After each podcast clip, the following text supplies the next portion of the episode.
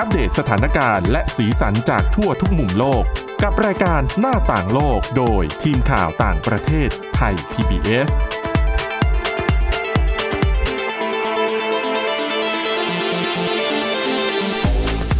สวัสดีค่ะ ต้อนรับคุณผู้ฟังเข้าสู่รายการหน้าต่างโลกนะคะ อัปเดตเรื่องราวทั้งสถานการณ์และสีสันจากทั่วทุกมุมโลกกับทีมข่าวต่างประเทศไทย PBS ค่ะ ติดตามฟังกันได้เช่นเคย หลากหลายช่องทางนะคะ ทั้งทางพอดแคสต์ค้นหาคำว่าหน้าต่างโลกแอปพลิเคชันต่างๆ ได้เลย หรือไปที่ www.thaipbspodcast.com นะคะ วันนี้อยู่กับคุณจารุพร โอภาสรัฐ และดิฉันวินิษฐาจิตกรีค่ะ สวัสดีค่ะ วันนี้เรื่องที่ไม่พูดถึงไม่ได้หนีไม่พ้นภัยพิบัติ ครั้งร้ายแรงที่เกิดขึ้นที่ประเทศตุรกีนะคะค่ะแผ่นดินไหวที่เกิดขึ้นสองครั้งซ้อนตั้งแต่เมื่อวันจันทร์ที่ผ่านมาและยังส่งผลกระทบถึงเพื่อนบ้านตอนใต้อย่างประเทศซีเรียด้วยนะคะอืมตอนนี้ผ่านมาเรารวมยอดในสามวันแรกของนับตั้งแต่ที่เกิดภัยพิบัติขึ้นค่ะทีแรกเลยเนี่ย ย้อนรอยให้คุณผู้ฟังฟังรวบยอดกันเลยนะคะ แผ่นดินไหวครั้งแรกขนาด 7.8เนี่ยเกิดขึ้น ตามเวลาท้องถิ่นของตุรกีคือประมาณตี48 นาทีนะคะ เกิดขึ้นจุดศูนย์กลางอยู่ ทางตอนใต้เอียงไปทางตะวันออกนิดหน่อย ใกล้กับพรมแดนซีเรียอยู่แถวกาเซียนเทปนะคะ ซึ่งแรงสั่นสะเทือนจากแผ่นดินไหวครั้งแรกเนี่ยก็ค่อนข้างจะรุนแรงมาก แล้วก็ทำให้ตึกรามบ้านช่องต่างๆ พังเสียหายลงมาทั้งในตุรกีเอง แล้วก็ในซีเรียด้วย แต่ยังไม่ทันไร ระหว่างที่เกิดแผ่นดินไหวครั้งแรก หลังเกิดเหตุก็มีแผ่นดินไหวซ้ำหรือว่า after shock ตามมาหลายสิบครั้งอย่างต่อเนื่องนะคะค่ะในบ่ายวันเดียวกันบ่ายวันจันทร์นั่นเองก็คือประมาณช่วงเวลาบ่ายโมงกว่าๆตามเวลาท้องถิ่นในตุรกี ซึ่งช้ากว่าบ้านเราประมาณ 4 ชั่วโมง ก็เกิดแผ่นดินไหวเป็นครั้งที่ 2 ขึ้นมา คราวนี้ระดับความรุนแรงคือ 7.5 นะคะ ยิ่งทำให้สถานการณ์เลวร้ายลงไปกว่าเดิมอีกนะคะ นำมาซึ่งจำนวนผู้เสียชีวิตที่เรียกได้ว่าเพิ่มขึ้นอย่างรวดเร็วมากๆนะคะในช่วงวันแรกอยู่ที่หลักพันหนึ่งพันถึงสองพันคนค่ะพอเข้าวันที่สองวันที่สามครบสามวันมาแล้วเนี่ยตัวเลขประมาณไม่ต่ำกว่าหนึ่งหมื่นห้าพันคนแล้วนะคะ ที่พบว่าเสียชีวิต และเจ้าหน้าที่ก็ยังคงอยู่ระหว่างการค้นหาผู้รอดชีวิตอยู่ตามใต้ซากปรักหักพังของตึกรามบ้านช่องต่าง ๆ อย่างต่อเนื่อง ที่สำคัญก็คือ ช่วงเวลานี้เป็นการเรียกว่าทำงานแข่งกับเวลาของเจ้าหน้าที่กู้ภัยนะคะ เนื่องจากว่าจริง ๆ แล้วเนี่ย ความเห็นของผู้เชี่ยวชาญ หลาย ๆ คนจะพูดไม่ได้ตรงกันซะทีเดียว บางคนจะใช้คำว่า 48 ชั่วโมงแรกเป็นช่วงเวลาที่มีโอกาสจะเจอผู้รอดชีวิต ได้มากที่สุดแล้วก็ดีที่สุด หลังจาก 48 ชั่วโมงพ้นไปแล้วโอกาสรอดชีวิตจะน้อยลงแล้วนะคะ เพราะว่าคนที่ติดอยู่ใต้ซากตึก ซากบ้านต่างๆ ก็จะเริ่มขาดอาหารหมดแรงนะคะ จากอาการบาดเจ็บต่างๆ ก็จะเริ่มแย่อาจจะเสียชีวิตลงได้ หรือบางคนจะบอกว่า golden window หรือว่าช่วงเวลาทองคำของการช่วยเหลือเนี่ย จริง ๆ คือ 12 ชั่วโมงแรกเลยด้วยซ้ำหลังจากที่เกิดเหตุแต่อย่างไรก็ดีแล้วก็คือ ยิ่งเร็วยิ่งดีนะคะสำหรับการช่วยเหลือ ถ้ามองภาพให้กว้างกว่านั้น อาจจะบอกได้ว่า ในช่วงสัปดาห์แรกนี้ยังมีโอกาสที่จะค้นเจอผู้รอดชีวิต อยู่ใต้ซากตึกต่างๆอยู่นะคะ แต่ถ้าปล่อยให้ยืดยาวพ้นสัปดาห์แรกไปเนี่ย ความหวังจะค่อนข้างริบหรี่มากแล้วกัน พบผู้รอดชีวิตอาจจะเป็นปาฏิหาริย์อย่างยิ่งเลยนะคะ ซึ่งก็หวังว่าจะมีปาฏิหาริย์สำหรับในกรณีนี้นะ ซึ่งเรื่องของการช่วยเหลือที่ เราพูดพูดกันมาตอนนี้ ก็เป็นประเด็นหนึ่งที่หลายๆคนที่ติดตามข่าวอาจจะได้ยินกันมาบ้าง กับเสียงวิพากษ์วิจารณ์ที่เกิดขึ้น ต่อรัฐบาลตุรกีนะคะ เดี๋ยวขอย้อนไปก่อนอีกนิดนึงก็คือพอหลังเกิดแผ่นดินไหวเนี่ยเรเซปทายิปเออร์ดวนประธานาธิบดีตุรกี ออกมาประกาศใช้สถานการณ์ฉุกเฉินนะคะค่ะเป็นเวลาสามเดือนยาวไปจนถึงพฤษภาคมเพื่อจะ เปิดทางให้มีเรื่องของการนำความช่วยเหลืออะไรต่างๆ ให้ไปสู่พื้นที่ประสบภัยได้สะดวกง่ายดายมากขึ้นนะคะ ที่สำคัญก็คือ รัฐบาลเองก็จะมีอำนาจในการสั่งการต่างๆ หรือว่าผ่านกฎหมายได้โดย ที่ไม่ต้องผ่านความเห็นชอบของสภานะคะ เรียกว่าลัดขั้นตอนนั่นเองพูดง่ายๆ หรือในเรื่องสำคัญสำคัญสำหรับในช่วงเวลาภัยพิบัติแบบนี้ อันนี้ครอบคลุม 10 จังหวัดนะคะที่เออเออร์ดวนเนี่ยประกาศให้เป็นพื้นที่ภัยพิบัติ ก็คือรัฐบาลเนี่ยจะสามารถใช้เรียกว่าคนประชาชนจะมีสิทธิ์ถูกรัฐบาลเนี่ยเข้ามาสั่งการบางอย่างที่อาจจะถือว่าเป็นการรุกล้ำเรื่องของสิทธิเสรีภาพได้อืมอย่างเช่น การสั่งทุบอาคารบ้านเรือนตึกรามบ้านช่องนะคะ หรือ อาจจะเป็นเรื่องของคำสั่งให้บริษัทที่ผลิตสิ่งของจำเป็นต่างๆ อย่างประเภทสินค้าอุปโภคบริโภคเอ่ยค่ะหรือว่ายา หรือวัสดุก่อสร้างต่างๆ อันนี้อาจจะมีการเข้าไปสั่งการให้เร่งเดินเครื่องผลิตได้นะคะ เพื่อจะให้เป็นประโยชน์ต่อการเร่งฟื้นฟูซ่อมแซม ในช่วงเวลาแบบนี้นะคะค่ะหรืออีกอย่างหนึ่งก็คือในกรณีที่แน่นอนภัยพิบัติแบบนี้เอ่อข้าวของขาดแคลนคน ลำบากลำบนเนาะก็ป้องกันไว้ก่อนคือในกรณีที่อาจจะเกิดการกักตุนสินค้านะคะอ๋ออ่าหรือนอกจากสินค้าอุปโภคบริโภคแล้วก็อาจจะมีเรื่องของน้ำมันเชื้อเพลิงอืมหรือแก๊สหรืออะไรต่างๆที่อาจจะมีคนหัวใส ไม่ว่าจะเป็นโรงงานหรือว่าสถานที่พวกโกดังคลังสินค้าต่างๆ ที่กักของเอาไว้เนี่ยค่ะอันเนี้ยถ้ารัฐบาลไปตรวจเจอเขาก็มีอำนาจ คือด้วยการประกาศสถานการณ์ฉุกเฉิน มันเป็นการให้อำนาจให้เขาเนี่ยสามารถยึดเข้าไปอายัดได้นะคะ แล้วก็ค่ะจัดการกับในส่วนนี้ ซึ่งก็ถือว่าเป็นการรับมือสถานการณ์ การเคลื่อนไหวสั่งการที่ค่อนข้างรวดเร็วของทางผู้นำตุรกี แต่อีกด้านหนึ่งก็ถูกวิจารณ์ว่าภารกิจกู้ภัยเนี่ยล่าช้านะคะ เพราะว่าพอผ่านหลังเกิดเหตุมาได้สองสามวันก็เริ่มได้ยินเสียงบ่น จากชาวบ้านค่ะที่หลาย ๆ คนหลาย ๆ เมืองบอกว่า กว่าเจ้าหน้าที่จะเข้าไปถึงไปช่วยเนี่ย ชาวบ้านต้องช่วยกันเองก่อนอาจจะมีภาพของการช่วยนากันนำร่างผู้เสียชีวิตมา เรียงรายตามถนน เพราะว่าไม่มีคนมาช่วยเก็บ หรือช่วยนำไปประกอบพิธี แต่ในอีกด้านหนึ่งก็บางคนก็บอกว่าตัวเจ้าหน้าที่เองก็มีไม่พอนะคะอ่าก็ใช่ต้องค่ะ กระจายกำลังไปตามจุดต่างๆ แล้วก็ทำงานกันอย่างเต็มที่แล้วอืมซึ่งผู้นำตุรกีเอง หลังจากเจอเสียงวิจารณ์นี้เขาก็ออกมาพูดคำหนึ่งเขาบอกว่า มันเป็นภัยพิบัติที่รุนแรงในระดับที่ว่าจะเตรียมการรับมือเนี่ยเป็นไปไม่ได้เลย มันใหญ่ขนาดนั้น เพราะว่าหลาย ๆ คนจะวิจารณ์ว่าอ่าตุรกีก็อยู่ ตั้งอยู่ตรงจุดที่แผ่นเปลือกโลกอนาโดเลียน มีรอยเลื่อนล้อมรอบอยู่แล้ว เกิดแผ่นดินไหวก็บ่อยอะปีคือเมื่อไม่กี่ปีมามานี้ก็เกิด แต่ว่าไม่ได้แรงขนาดนี้เกิดเรื่อยๆว่างั้นเถอะทำไมถึงรับมือไม่ได้ดีเท่าไหร่เลยอย่างเงี้ยนะนี่ก็เลยเป็นที่มาของเอ่อคำโต้กลับจากตัวของประธานาธิบดีตุรกีนะคะ ซึ่ง ตอนนี้หลายๆคนก็เริ่มจะหันมาให้ความสนใจกับเรื่องทางการเมืองด้วยในขณะเดียวกัน เพราะว่าอย่างที่บอกไปว่าเขาประกาศใช้สถานการณ์ฉุกเฉิน3เดือนเนี่ย มันจะไปจบในพฤษภาคมนี้ค่ะซึ่งกลางเดือนพฤษภาคมนะคะ วันที่ 14 พฤษภาคมมีเป็นวันเลือกตั้งของตุรกีโอ้เลือกประธานาธิบดีแล้วก็สมาชิกสภาค่ะแล้วตัวของเรเซปไทยิปเออร์ดวนเนี่ยเอ่อมี ตำแหน่งแห่งหนในการปกครองประเทศทั้งนายกรัฐมนตรีแล้วก็เป็นผู้นำเนี่ยมารวมแล้วก็คือ 20 ปีพอดีอืมแล้วก่อนหน้านี้ก่อนจะมีเหตุแผ่นดินไหวเนี่ย ก็มีการตั้งข้อสังเกตกันอยู่แล้วว่า ศึกเลือกตั้งปีนี้เขาก็ต้องแบบ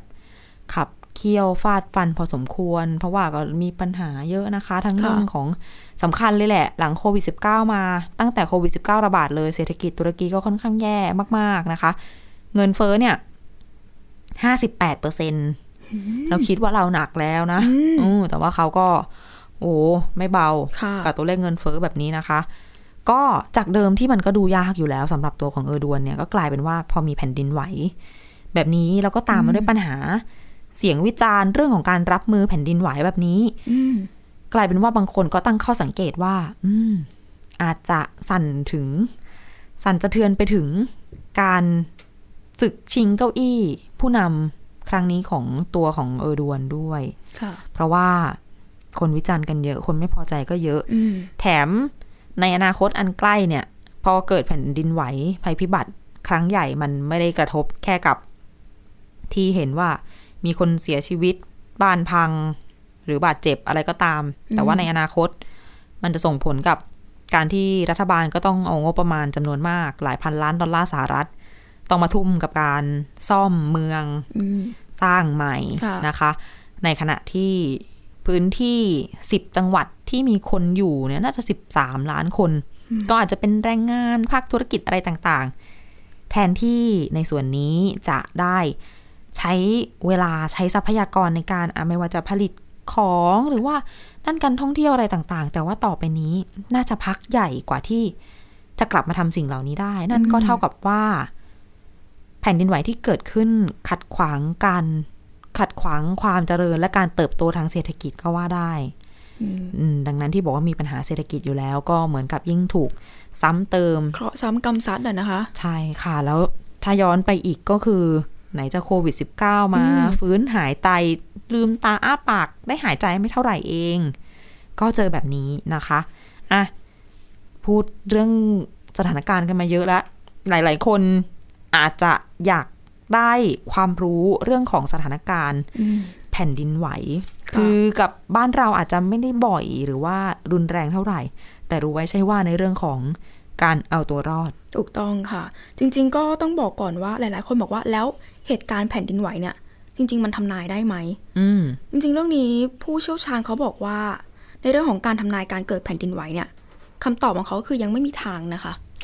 มันไม่สามารถมานั่งกำหนดได้เหมือนสภาพอากาศขนาดนั้นอ่าแต่ถามว่าสิ่งที่เราทำได้คืออะไร ผู้เชี่ยวชาญก็บอกว่าให้คาดการณ์แล้วก็ประเมินความเป็นไปได้ที่อาจจะเกิดขึ้น แล้วก็ถ้าเกิดว่าไหนๆเราคาดการณ์ไม่ได้แล้วค่ะสิ่งที่เราทำได้คืออะไรก็คือการเตรียมตัว เตรียมตัวไว้ เตรียมตัวรับมืออยู่เสมอ ซึ่งผู้เชี่ยวชาญก็แนะนำนะคะว่า เราเนี่ยควรเตรียมความพร้อมไว้เสมอ ถ้าเกิดว่า มีเหตุการณ์แผ่นดินไหวเกิดขึ้นค่ะอย่างเช่น ง่าย ๆเลย ในพื้นที่ถ้าเกิดที่เราอาศัยอยู่เนี่ย เป็นพื้นที่ที่เกิดแผ่นดินไหวบ่อยครั้ง เราก็ควรมีกระเป๋าสำหรับสถานการณ์ฉุกเฉินไว้ในบ้านอ๋ออารมณ์ก็จะเป็นน้ำดื่ม ไฟฉายค่ะชุดปฐมพยาบาลแล้วก็อาหารสำหรับประทังชีพอืมก็จะเป็นอาหารที่เก็บไว้ได้อะนะคะ ส่วนทางด้านของสภากาชาติก็ออกมาแนะนำว่า จริง ๆ ชุดรับมือสถานการณ์ฉุกเฉินเนี่ย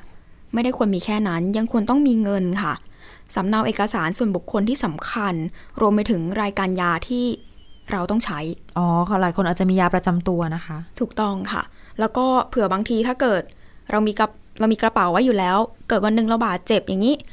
คนที่เขามาเจอเราเจอกระเป๋าเราก็ได้น่าจะได้คาดเดาไว้ได้ว่า เรามีโรคประจำตัวอะไรบ้างอืมเจ็บป่วยอะไรบ้าง จะได้ค่ะรับมือกับการรักษาเราถูกด้วย ส่วนถ้าเกิดมีอีกวิธีหนึ่งในเรื่องของการ ถ้าเกิดว่าเราอยู่ในอาคารใช่ไหมคะ แล้วก็เกิดแผ่นดินไหวเรื่องนี้เนี่ยสำนักสำรวจธรณีวิทยาสหรัฐเขาบอกว่า ถ้าเกิดว่าเราอยู่ในอาคารช่วงที่เกิดแผ่นดินไหวเนี่ยเขาแนะนำนะคะว่าให้อยู่กับที่อืไม่ให้วิ่งออกไปข้างนอก หรือค่ะว่าห้องอื่นๆห้องอื่น ๆ ภายในอาคารอ่าซึ่งถ้าทำสิ่งเหล่านี้เนี่ย มันจะช่วยลดอาการบาดเจ็บของเราลงได้ค่ะก็คือจำ ง่าย ๆ เลยก็คือการก้มตัวลง หาที่กำบังแล้วก็อยู่ตรงนั้น คล้ายๆกับการอยู่ใต้โต๊ะที่เราเคยได้ยินกันมาอยู่เสมอๆนะคะ มีอะไรก็มุดลงใต้โต๊ะไว้ก่อน ใช่ใช่ค่ะ ก็คือก้มตัวลงกับพื้น ใช้มือเนี่ยกลุมศีรษะ ก็จะสามารถช่วยป้องกันตัวเราเองจากวัตถุที่อาจจะตกลงมาได้ค่ะ แล้วก็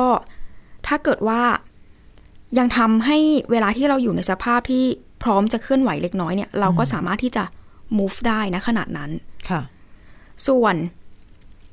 เขาบอกว่าถ้าหากไม่มีศูนย์อพยพออพยพฉุกเฉินใกล้ที่พำนัก เรื่องนี้ทางสำนักสำรวจธรณีวิทยาสหรัฐก็แนะนำว่า แนะนำนะคะว่าให้หลบเข้าใต้โต๊ะนั่นแหละค่ะ แล้วก็หาที่ยึดเหนี่ยวจนกว่า การสั่นสะเทือนจะหยุดลง ก็คือหาอะไรเกาะให้มั่นให้ตัวเองทรงตัวได้ ใช่ใช่ค่ะ แล้วก็ถ้าหากว่าบ้านที่เราอยู่ อาคารที่เราอยู่ค่อนข้างที่จะเก่า ซึ่งหลาย ๆ คนเนี่ยเวลาเกิดเหตุฉุกเฉิน ไม่ว่าจะเป็นแผ่นดินไหวไฟไหม้หรืออะไรก็ตาม ทุกคนจะเลือกที่จะวิ่งไปที่ประตู ออกไปจากตรงนั้นให้เร็วที่สุด แต่เขาแนะนำว่าให้หลบเข้าไปอยู่ใต้โต๊ะหรือหาที่กำบังจะปลอดภัยกว่า เพราะว่าส่วนมากเอ่ออาคารหรือว่าสิ่งก่อสร้างที่เก่าแล้วค่ะ หน้าต่างประตูหรือว่าซุ้มต่างๆเนี่ย มักจะเป็นส่วนแรก ๆ เลย ที่จะค่ะพังถล่มลงมาอืมดังนั้นเขาก็แนะนำว่าให้อยู่ห่างๆจากจุดมืดจุดบอดเหล่านี้เอาไว้ก่อนอืมค่ะ ส่วนเสร็จแล้วค่ะ ถ้าเกิดว่าแผ่นดินไหวหยุดแล้ว เขาก็แนะนำถ้าหยุดแล้วให้รีบออกไปข้างนอก ไปอยู่ในพื้นที่กลางแจ้ง อันนี้ก็คือจะปลอดภัยที่สุด เพราะไม่อย่างนั้นถ้าเกิดว่าเราอยู่ในอาคารนึกออกไหมคะ มันสั่นไปแล้วรอบหนึ่งเกิดรอยร้าวแน่นอนค่ะถ้าเรายังอยู่ต่อแล้วเกิด แผ่นดินไหวอีกสักรอบหนึ่งเกิด after shock ขึ้นมาแล้วถล่มลงมาก็คือ เราอาจจะบาดเจ็บมากกว่าเดิมได้ค่ะ พอเสร็จแล้วแผ่นดินไหวหยุดแล้วใช่ไหมคะ ให้ออกไปข้างนอก พอไปอยู่ข้างนอกแล้วก็พยายามอยู่ไว้ห่างจากตัวอาคารค่ะ สายไฟฟ้าแล้วก็สายสื่อสาร ฝาท่อน้ำทิ้ง ท่อส่งแก๊สหรือว่าท่อส่งน้ำมันต่างๆ เพื่อความปลอดภัยแล้วก็เลี่ยงอาการบาดเจ็บ แล้วก็ย้ำว่าอยู่พยายามอยู่ให้ห่างจาก สิ่งโดยรอบที่ยังเป็นสิ่งก่อสร้างอยู่อะนะคะอืมพอเสร็จแล้วก็มีข้อมูลจากพันธมิตรประเทศที่เขาเสี่ยงแผ่นดินไหวเขาก็บอกด้วยนะคะว่า ส่วนมากผู้เสียชีวิต หรือว่าผู้บาดเจ็บส่วนใหญ่จากแผ่นดินไหวเนี่ยค่ะก็เป็นผลมาจากวัตถุต่างๆ ที่ตกลงมาหรือว่าปลิวเข้าใส่เราก็ไม่ว่าจะเป็นโทรทัศน์ ตะเกียงค่ะ กระจกหรือว่าพวกชั้นวางหนังสือค่ะวิธีการหลีกเลี่ยง ถ้าเกิดว่าเป็นสิ่งของภายในบ้านได้ก็คือ แนะนำให้ทำ การยึดเฟอร์นิเจอร์พวกนี้เนี่ย ให้แน่นติดกับกำแพงไว้อืมด้วยสายรัดแบบที่มันสามารถยืดแล้วก็หดได้ค่ะ จริง ๆ อุปกรณ์เหล่านี้ก็เริ่มมีขายในบ้านเราแล้วเหมือนกันนะคะค่ะหลาย ๆ ที่ที่เป็นเออชั้นนำบริษัทชั้นนำในการจำหน่ายเฟอร์นิเจอกร์พวกร้านเฟอร์นิเจอร์ต่างๆใช่ก็มีมีมาให้แล้วด้วยอืมหรือบางทีก็เป็นตัวยึดติดแน่น ๆ ไปเลยค่ะก็มีเหมือนกัน แล้วก็อันตรายที่สำคัญอีกประการ บ้านเราอาจจะ ไม่ได้มีระบบแบบนี้ก็คือเป็นพวกแก๊สที่อาจจะรั่วออกมาจากท่อนะคะ เพราะว่าหลาย ๆ ที่มีท่อส่งก๊าซใต้ดินสำหรับระบบทำความร้อนตามใช่บ้านค่ะตามอาคารอืมซึ่งอันนี้ก็มีเหตุที่เป็นแบบไฟไหม้อะไรระเบิดเล็ก ๆ ย่อม ๆ จากท่อจากแก๊สที่รั่วออกมาใช่เหมือนกัน เขาบอกอันนี้ก็เป็นอีกจุดหนึ่งที่ต้องระวัง เพราะว่าอย่างบางคนเนี่ยอาจจะไม่ได้เสียชีวิต เพราะว่าเกิดโดนสิ่งต่าง ๆ ทับใส่ค่ะแต่อาจจะเสียชีวิตจาก การที่ท่อส่งแก๊สเนี่ยระเบิด อืมแล้วก็บางทีก็แนะนำด้วยค่ะว่าให้หลีกเลี่ยงการเข้าพื้นที่ที่มันไวไฟอืมอันนี้ก็สำคัญค่ะส่วนอีกเรื่องหนึ่งก็อย่างที่บอกคล้ายๆ ในกรณีตุรกี ผู้เชี่ยวชาญก็บอกว่า จริง ๆ ถ้าเกิดมีการซักซ้อมรับมือแผ่นดินไหวเนี่ยค่ะมันก็น่าจะดีกว่านี้อืมอย่างเขาก็บอกว่าในบางประเทศก็จะมีการซักซ้อม สิ่งที่ต้องทำเวลาเผชิญแผ่นดินไหว แต่ผู้เชี่ยวชาญบอกว่าอย่างกรณีของตุรกีเนี่ย คงไม่ได้มีการซ้อมบ่อยนักค่ะ ก็เลยทำให้เวลาเผชิญเหตุแผ่นดินไหวแล้วก็เลยทำให้เกิดการสูญเสียมากขนาดนี้ค่ะอืมเนี่ยแหละ การสูญเสียที่เกิดขึ้นค่อนข้างมาก ๆ นี่อย่างหนึ่งสาเหตุก็เป็นเพราะว่ามีจุดที่ตุรกีตั้งอยู่เนี่ย ก็มีรอยเลื่อนอืมของเปลือกโลกอยู่ล้อมรอบทำให้เกิดแผ่นดินไหวบ่อยครั้งนะคะ แล้วก็เรื่องของโครงสร้างอาคารที่ไม่ได้ รองรับเรื่องของการสั่นไหวอืมได้เท่าไหร่นัก ใช่ค่ะก็เป็นปัจจัยเหมือนกันนะคะ และซีเรียเองอืมต้องนึกภาพของอย่างเมืองทางตะวันตกเฉียงเหนือที่เกิดเหตุเนี่ย อิดลิบเอยแถวจังหวัดอาเลปโป แล้วก็อีกหลาย ๆ เมืองก็เจอสงครามกลางเมืองมาอืมให้นึกย้อนภาพสักหลาย ๆ ปีก่อนนะคะจริง ๆ มันยังเกิดขึ้นอยู่เพียงแต่ว่าเราไม่ค่อยได้เห็นภาพในช่วงหลัง ๆ มานี้ค่ะพวกแบบยิงจรวด ใส่อาคารโจมตีกันมีการโจมตีทางอากาศนู่นนี่นั่นอาคาร ถ้าไปดูภาพก็คือแบบแหว่งวิ่นอยู่แล้วอืมคือเขย่านิดเดียวก็ถล่มลงมาแล้วนะคะค่ะ ดังนั้นก็เป็นเหตุให้มีคนติดอยู่ใต้ซากอาคารต่างๆจำนวนมาก แล้วก็อะยังเป็นเรื่องที่ต้องติดตามกันต่อไปอย่างใกล้ชิดนะคะสำหรับแผ่นดินไหวในตุรกีนะคะ มีโอ้จริง ๆ ยังไม่หมดนะ จริง ๆ แล้ว เราน่าจะได้พูดถึงเรื่องตุรกีกันล้วนๆเลยเพราะว่าจมีริงๆเรื่องของหลายตัวเลขมุมผู้เสียชีวิตเนี่ย บางคนก็ถามเยอะเหมือนกันว่าทำไมมันมันสูงได้ขนาดนี้ค่ะภายในระยะเวลาแค่3าสี่วันเองอะแบบบางวันก็คืออย่างวันแรกๆเนี่ยที่เราติดตามข่าวกัน อย่างที่เรามอนิเตอร์กัน ลืมตามาอีกทีจากหลักร้อยนะคะเป็นหลักพันใช่หลักพันก็คือขึ้นมาเรื่อยๆๆๆหลาย ๆ คนก็บอกว่าตอนแรกอาจจะเป็นเพราะว่า เจ้าหน้าที่ยังน้อยด้ แต่วยพอเสร็จแล้วใช่ค่ะ อย่างเมื่อวานเนี่ยตอนนี้ฉันได้อ่านเนี่ยยังแปดพันอยู่เลยวันนี้ข้ามมา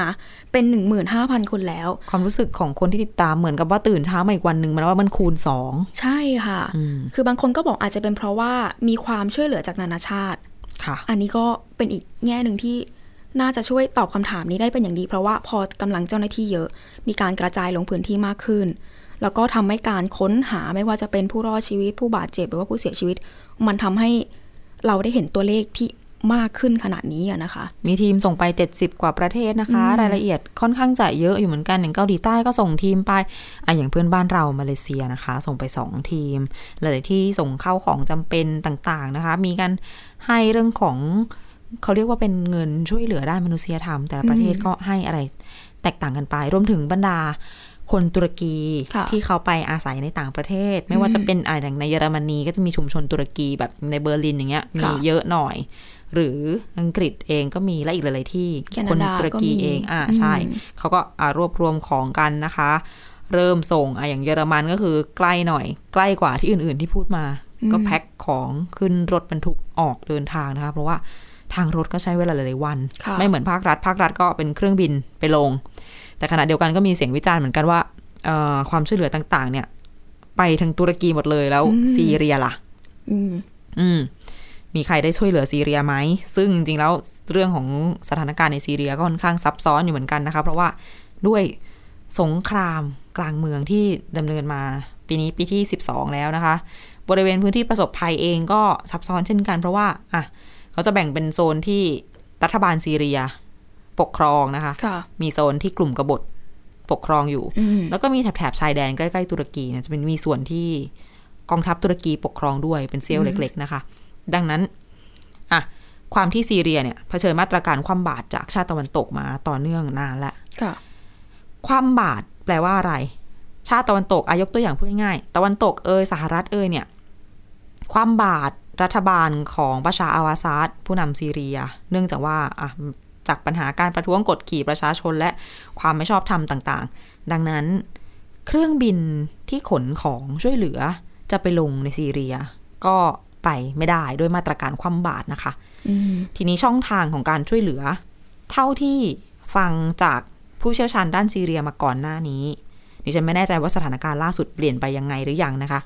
เขาบอกว่าตรงชายแดนที่ติดกับตุรกีเนี่ยจริง ๆ มันมีด่านที่ เรียกว่าเป็นด่านพรมแดนมนุษยธรรมเฉพาะอยู่เลยหนึ่งด่านสำหรับให้ขนเข้าของจำเป็น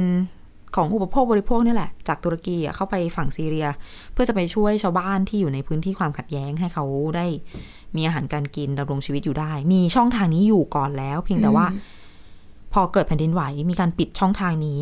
อยู่ประมาณหนึ่งหรือถึงสองวันวันแรกอะเพราะว่าเหมือนกับ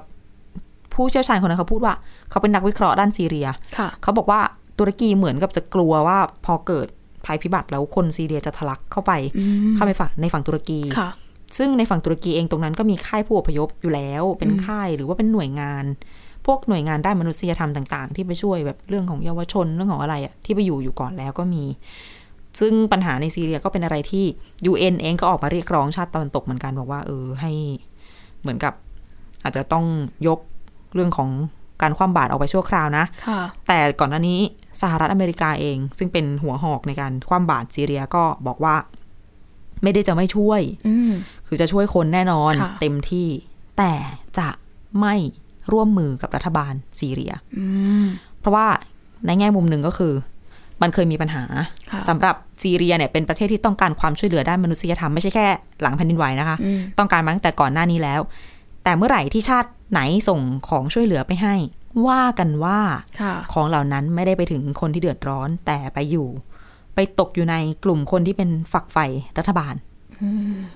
ดังนั้นค่ะนี่ก็เป็นสิ่งที่คนที่จะช่วยก็กลัวเหมือนกันเป็นในอีกขเหณะตุผลหนึ่งอะนะคะใช่อะก็เป็นสถานการณ์ที่ยังต้องตามกันต่ออย่างใกล้ชิดนะคะสำหรับการช่วยเหลือทั้งในตุรกีและซีเรียนะคะ มีความคืบหน้าอะไร คุณผู้ฟัง ติดตามฟังกันได้นะคะ มีรายละเอียดอะไรจะเอามาเล่าให้ฟังกันนะคะ และนี่คือหน้าต่างโลกสำหรับตอนนี้นะคะ ติดตามฟังเรากันได้ผ่านทาง www.thaipbspodcast.com หรือแอปพลิเคชัน podcast ต่างๆ ค้นหาคำว่าหน้าต่างโลกนะคะ ฟังกันได้ทุกที่ทุกเวลา วันนี้เราสองคนและทีมงานลาไปก่อน สวัสดีค่ะ สวัสดีค่ะ Thai PBS podcast. View the world via the voice.